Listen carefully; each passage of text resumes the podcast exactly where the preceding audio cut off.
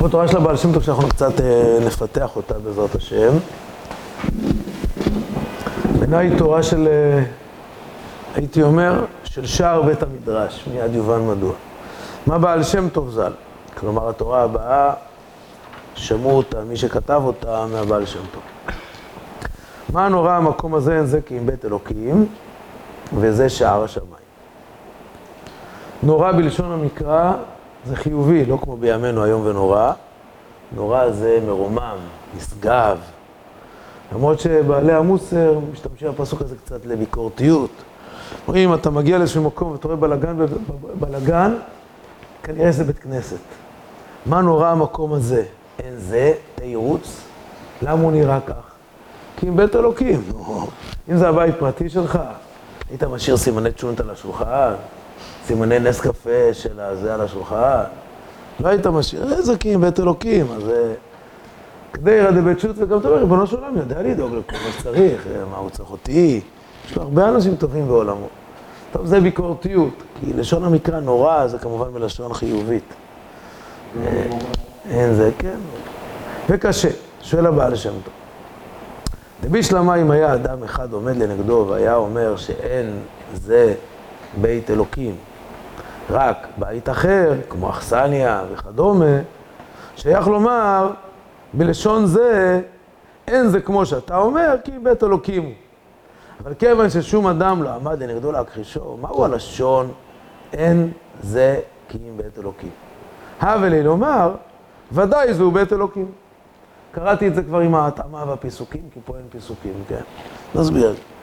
שבדרך כלל מתי אני אומר אין זה כי אם, שיש איזשהו הווה אמינא של מישהו שאומר משהו אחר, הוא מכחיש את המציאות, אז אני אומר, זה לא כמו שאתה אומר, אין זה כמו שהוא אמר, כי אם מישהו יצביע לפה לעלייה לנאורה ויגיד זה עלייה לתוך המאפייה של אה, הסופגניות שנמצאת למלטה וכבר היא מסיעה פעילות, אפשר לפי הריח, עולים לכיוון המדבר של המאפייה. אז אה, יעמוד שם למטה, לא, אין זה כמו שאתה אומר, אין זה מאפייה, זה בית אלוקים. יש פה למעלה בית מדרש, ישיבה, קהילה. אבל אדם לא צריך לסתור משהו שאין הווה אמינא לסתור אותו. הקושייה הזו של הבעל שם טוב היא חזקה, אבל היא לא הכרחית. כי יש פה איזה הווה אמינא, שזה מקום סתמי.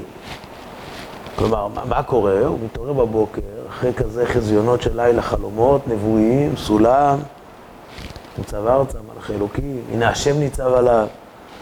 אז הוא נמצא בתחושה מאוד נשגבה. הוא חשב שהוא שם את הראש סתם באיזה מקום סתמי, עם איזה אבן, מרוב עייפות כי שקעה השמש.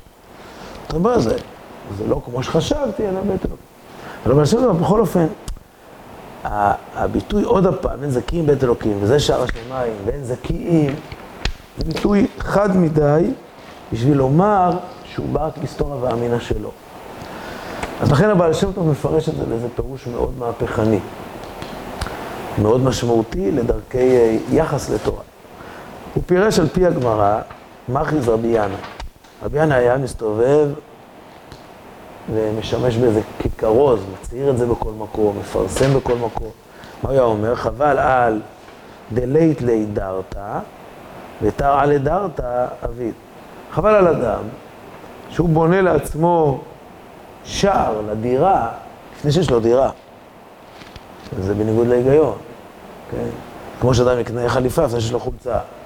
אבל זה עוד מייל, אפשר להשלים אחר כך. אבל אחרי שסגרת את השער, להכניס פנימה, לא יודע אם אתם מתמצאים, חומרי חפירה, ומשאיות בשביל המלט, ובובקט בשביל לסדר את השבילים, אתה תהרוס את השער, לא בונים ככה, קודם כל בונים את הבית, אחרי זה את השער. מה רבי ינאי רצה להגיד בזה? אז חז"ל פירשו שם, פירש רש"י ז"ל, דעת תורה היא בית שער ליראה. רש"י פירש, חבל על אותו אדם שלומד תורה ואין לו יראת שמיים. אז למה נמשלה פה התורה? היא התכלית או היא האמצעי? רש"י פירש שהתורה היא בית שער ליראה.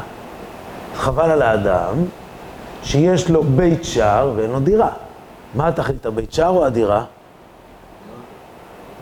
נגיד את זה יש אדם שיש לו דלת, נגיד את זה בשפה אחרת, יש אדם שיש לו דלת מדהימה בכניסה. כל מי שעובר בחדר מדרגות המשותף אומר, וואי, איזה בית יש לו בטח בפנים, עם כזו דלת הוא שם, ויש לו בפנים משהו משהו. יש, פותחים את הדלת, הבית חורבן. דלת הנורמלי, השקעת בדלת הזו 50 אלף שקל. היית יכול בזה לסד את כל הבית שלוש פעמים. אז מה זה פה? הבית הוא העיקר, והבית שער הוא האמצעי. ומה אומר רש"י? שהתורה היא בית שער. כלומר, התורה היא האמצעי, היא לא התכלית. לא כך גדלנו בישיבות, לא?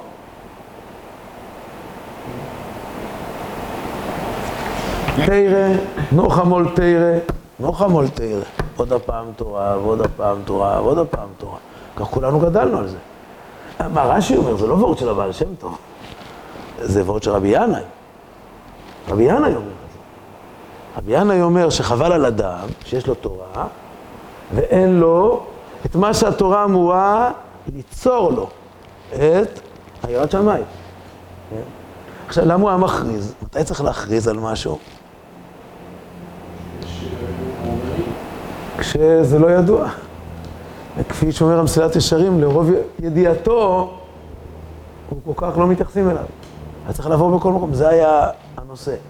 היה סבב הופעות של רבי ינאי, אחת התנועות ארגנה לו מסוק פרטי, להביא אותו מאשדוד לחצור, בכל הארץ להסתובב כדי להעביר, זו הייתה השיחה שלו, בסדר? לא יודע אם אתם מכירים את כל השמות, והוא היה כמו, רבי ינאי, השיחות האלוהים שלו, כמו השיחות של המשגיח רבדון. יודעים מי זה? לא. צריך להסביר. אני רואה שיש פה רבדים שונים. כן. אה? משגיח אגדי, כל עולם הישיבות. המשגיח היחידי שמותר לו גם לשיר ניגון. זה אפילו חלק מההופעה. משגיח חשוב מאוד, זקני המשגיחים. רבדון סגל, בעולם הרחב הישראלי הוא מוכר מכיוון שגם היה לו אח מאוד מפורסם. שהיה כתב, שקצת פרש, אז אה, הוא הסתובב בכל מקום להשמיע את זה. יש איזו בעיה, אבל לפני, כדי לחדש את הבעיה, נקרא קודם את הבעיה לשם טוב בהמשך. והנה ידוע שיעקב היה נטמן בבית עבר 14 שנה, ועסק בתורה קודם שהלך לחרן. זה רש"י בסוף הפרשה הקודמת. זה לא 14 שנה היחידות שהוא למד. בצעירותו הוא גם למד בית שם ועבר, כמו שחז"ל פרשו על הפסוק יושב אוהלים. אבל גם בשלב הזה, בן 63, הוא יצא מארץ ישראל לחרן. במקום לרוץ ולחסת אישה, כשאתה בן 63, כדאי קצת להזדרז, הוא 14 שנה נכנס עוד פעם לאיזה כולל, כולל לאברכים מצוינים, 14 שנה כולל מתמידים. ולמד שם למד, חז"ל השתמשו בביטוי טמן עצמו, הטמין עצמו, הטמין הכוונה היא לא ידע מה קורה בעולם. אתה אומר לו שפורמה בכשרות, הוא אומר לך על מה... לא, הוא לא, לא יודע מה מדובר. יש לו רק רפורמה בהבנת הקצות, אין לו... לא, לא השתנה לו כלום, לא, הוא כולו בתוך זה. ולמד שם בהתמדה נשגבה, יש במדרש, יעקב בחר לו, היה ישראל לסגולתו, יעקב בכיר האבות, שלא היה מתמיד בעם ישראל כמו יעקב אבינו. סמל המתמיד. 14 שנה. עכשיו תראו את ההמשך של הבעל שם טוב. והנה כל ה-14 שנה לא הרגיש עדיין יראה כזו כמו שהרגיש כאן בר המוריה מקום בית המקדש. על כן אמר כך, מכוח שאני רואה מה נורא המקום הזה, אני גוזר, גוזר זה מסיק, ואומר אין זה כי אם בית אלוקים. זהו עיקר ביתי ודירתי כמו ביתי בית תפילה. וזה פירוש תלמודי שיש בידי בית עבר, הוא שער השמיים לבד. שאינו אלא תרא לדרתא. זה מהפכני, אני אסביר את זה. קודם כל אני אעשה את זה עם פנטומימה קטנה כדי להסביר. איך הבעיה שלנו מפרש את הפסוק? אומר ככה, אין זה כי אם בית אלוקים, וזה כל המקום שממנו באתי, הוא בלבד שער השמיים. עכשיו בואו נבין רגע את המשמעות. קצת נגיד את זה בשפה חווייתית. הוא הגיע למקום, היה לו 14 שנות לימוד בישיבה נפלאות. בהתמדה עצומה. פתאום הגיע לאיזה קהילה קטנה, לאיזה בית מדרש. וכזה, כזה מהירים, בחיים לא היה לו. 14 שנה בישיבה, הוא היה רגיל שכל פעם לפני והוא רחום, כולם רצים להביא את החליפה ואת המגבעת. וגם פה לאיזה מקום סתמי. אנחנו, וואי, כזה קבלת שבת בחיים לא היה לי. כזה מהיר בחיים לא היה לי. ואז הוא אמר לעצמו, אין זה, כל השנים שלמדתי, הם רק בגדר שער לתכלית הזה, כי ביתי בית תפילה. פעם ראשונה שהרגשתי כזאת דבקות ויראת השם. ומה התורה תפקידה? תפקידה של התורה להכניס אותי פנימה אל היראה. כל השנים לא הצלחתי, הנה עכשיו היא הצליחה אותי. אז אני אומר, פה, זה הייתה, זה התכלית. עכשיו, מה זה אין זה קים? כמו שאני חשבתי שכל הדברים נמצאים, כל הטוב נמצא רק איפה שלמדתי. לא הבנתי שהלימוד מטרתו להוביל אותי לאיזה מקום גבוה יותר. עכשיו, התורה הזו היא מהפכנית. אני אגיד אותה קודם כל בשפה שפעם, בצעירותי הייתי מפרש אותה, שהיא לא נכונה לטעמי. התורה הזו מסוכנת מאוד. למה היא מסוכנת? ותראה רגע נציג עולם הישיבות הליטאי, תסביר למה מסוכנת תורה כזאת. אם אומרים אותה עכשיו בישיבה, אני מניח שהיית בקיבוץ של שור ד', זה בר פולמוס בית החדיר. לא? מה ההשלכות בנפש כשאתה אומר תורה כזו? מה עלולות להיות ההשלכות? אתה מאבד את האיזון. זה מעודד להיות מתמיד, שטייגן, או שזה מעודד להוריד את השטייגן? במבט ראשון. שלום עליכם, דוקטור פליסר, ברוך הבא בשם השם. אפשר להגיד את זה גם ללא שטייגן. מה? אפשר להגיד את זה גם ללא שטייגן. זה עלול, במבט חיצוני, במבט חיצוני, זה עלול לשדר איזושהי, חס ושלום, מחשבת רפיון, כי התורה היא הופכת להיות כביכול רק שער. אני אבל עכשיו רוצה להגיד את הבעל שם דבר שלדעתי צריך להגיד אותו בשלמות. אני אעשה את זה שוב בקצת משחקי טונים. אין זה כי אם בית אלוקים, וזה, ורק זה יכול להיות השער לשמיים. בסדר, מובן גם שיחקתי פה את המשחק הקטן. אין שער אחר. אתה רוצה להגיע לפה, אתה חייב להגיע לפה, אל תסתפק לעצור בשער. אבל אל תחשוב גם במקביל שיש שער אחר. בסדר, זה כבר עושה את זה אחרת. זה יאמר שתורת החסות של הבעל שם רוצה להגיד, א', אל תשכח את תפקיד התורה, וב', אל תטעה לחשוב שאם אתה תכה לעצמך בתורה, שהיא זו שמהווה את הסם להגיע לשם, תוכל להגיע. שני הדברים אל תטעה. זה מעצים את זה מאוד. בעיניי זו תורת מפתח ביחס לתורה, אני אספר גם למה. סתם אני אמחיש המחשה. יש לי עשרות המחשות, כאילו, שתיים. מה, זה בצעירותך או זה כבר... זה כבר אמרתי את המסקנה בצעירותי, אמרתי, אל תשקיע, תבין איפה אתה צריך בעיקר להשקיע. כשאני אומר, אתה צריך להשקיע בשניהם, רק לדעת מה התכלית. אין דרך אחרת. בסדר? אין דרך אחרת. נפקא מינה כשאתה בונה, נניח, אה, אתה בונה ציבור, בונה קהילה, בונה את עצמך, בונה ישיבה. אתה אומר לתלמידים, תדעו לכם שאם התכלית היחידה שלכם זה להבין את תוספות לפיכך בבבא בתרא, אז פספסתם את התפקיד של התורה. אם יצאת אחרי בבא קמא, נשארת שור המאזיק, בסדר? יצאת מהכולל באחד ורבע כשכל העיר פקוקה, ועקפת כמו תת אדם אחרים שמחכים בפקק, אז לא למדת כלום בבא קמא בבוקר. נשארת שור המאזיק. בסדר? לא הבנת מה מטרת... אם לא נהיית מתוקן יותר, בין בן אדם לחבר או בן אדם למקום הזה, לא, לא הבנת את התפקיד של התורה. לא הבנת. כן? מצד שני, זה מחדד שאין דרך אחרת. רק כשאתה לומד את התורה, נקרא לזה כך, עם איזה מגמה אתה נכנס לבית המדרש? מה התפילה שאתה נמצא בסף בית המדרש? כן? למה אתה מכוון את לבך? אני אספר שתי סיפורים, כן? נתחיל בקרוב יותר. אני אספר רק אחד, מפאת השם. לקחתי לא מזמן טרמפ, ארבעה בחורי ישיבה חשובה מאוד. לא אנקוב את שמם, לא את ההשתייכות ולא כלום, לא את הזרם ולא כלום. אני שואל אותם, תספרו לי קצת, אה, עשיתי להם תחקיר שתי וערב, הם עשו איתי טרמפ ארוך מאוד, של שעה ורבע. עשיתי להם תחקיר, ביקשתי מהם רשות, עושה תחקיר, הייתי לעיתים החוקר הטוב, לעיתים החוקר הרע, על כל פרטי הפרוטים בישיבה שלהם. הם חבר'ה כבר בוגרים, קיבוץ ומעלה. ואמרתי, תגידו לי, בישיבה, איך נראית שבת אצלכם בישיבה?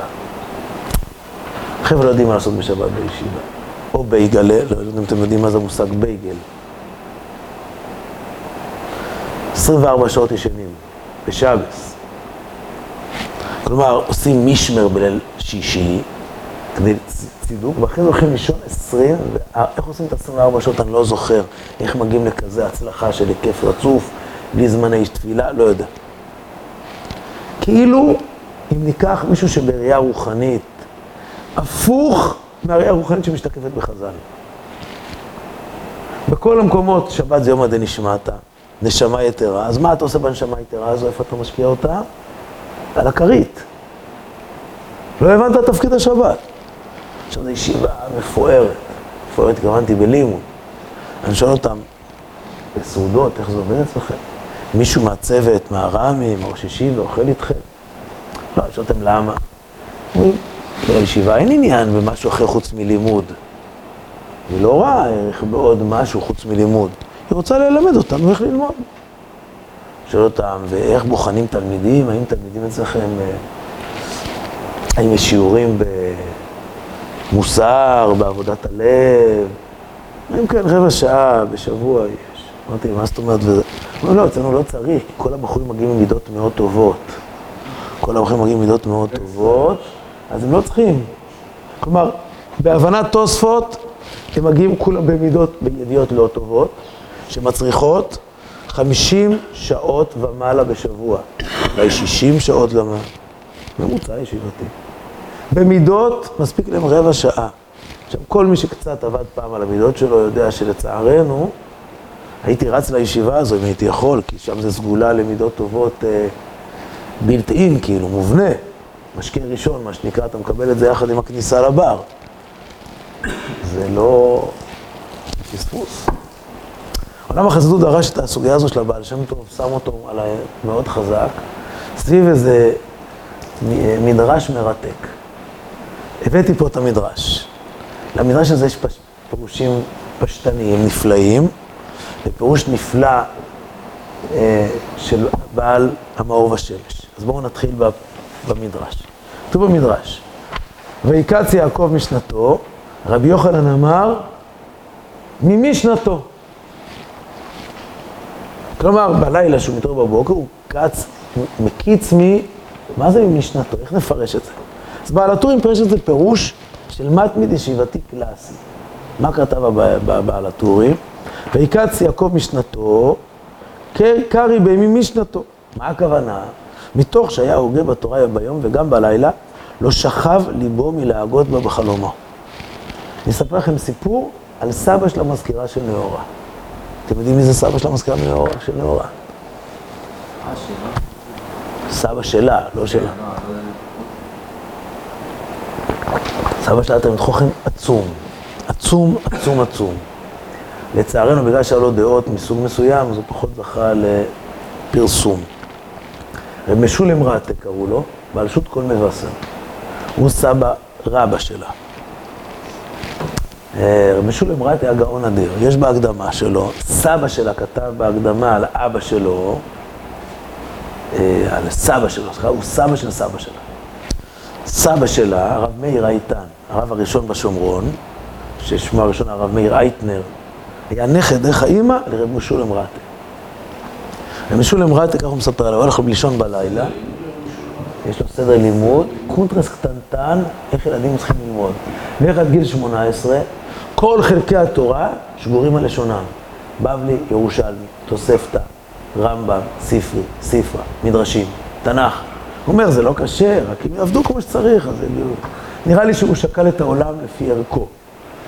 הוא הולך לישון בלילה, כך מתאר שם, זה בהקדמה, זה לא, לא מספרים בו, בהקדמה, ככה הוא מספר. יס"מ מרימת הספרים שהוא למד במשך היום לידו, ליד השולחן, לפני השינה, פותח בסימנייה מה שהוא למד, קורא את זה, והולך לישון. ואז בשינה ממלמל את מה שהוא למד. מתעורר כעבור חצי שעה, פותח את הספר הבא, שם את זה בצד, וכך כתוב שם בהקדמה. לא ראיתי אותה הרבה שנים, אבל יש לי את הספר בבית, נושא. כך כתוב שם בהקדמה. אז כל הלילה יעקב אבינו נמצא בסוגיה. כן, הוא כל המיילך, כל השוק כלולי, על פי שיעורי רב שמואל, הוא מריץ אותו בראש, הוא מתווכח עם רב שמואל. ואז עם רב חנון וסרמן, עם רב אברהם שפירא, כל הגדולים יש לו כל הלילה סערה. אשתו שואלת אותו, מה צעקת בלילה? הוא אומר, צעקתי על הקצות, איך אפשר להסביר ככה את הקצות? פתאום הוא התעורר, הייתי עכשיו מונח באמצע תוספות, מה קרה שהתעוררתי? זה הטור של בעל הטורים, נכון? אה, אז יש פה הרבה פרש, פרשנים שהלכו על הרקע הזה, הבאתי אותם, אני לא אספיק, אז אני מדבר, זה פירוש מקסים. מכיוון שזה אומר שקוב אבינו, אני אגיד את זה כך, הוא לא עזב את בית המדרש כשהוא הולך לחרן. הוא הולך עם בית המדרש הלאה. זה נשאר אצלו. זה העולם שבו הוא הוגה, זה עולם המחשבות שלו. אין דבר יותר נשגב מלראות תלמיד חכם שבזה נמצא מחשבתו.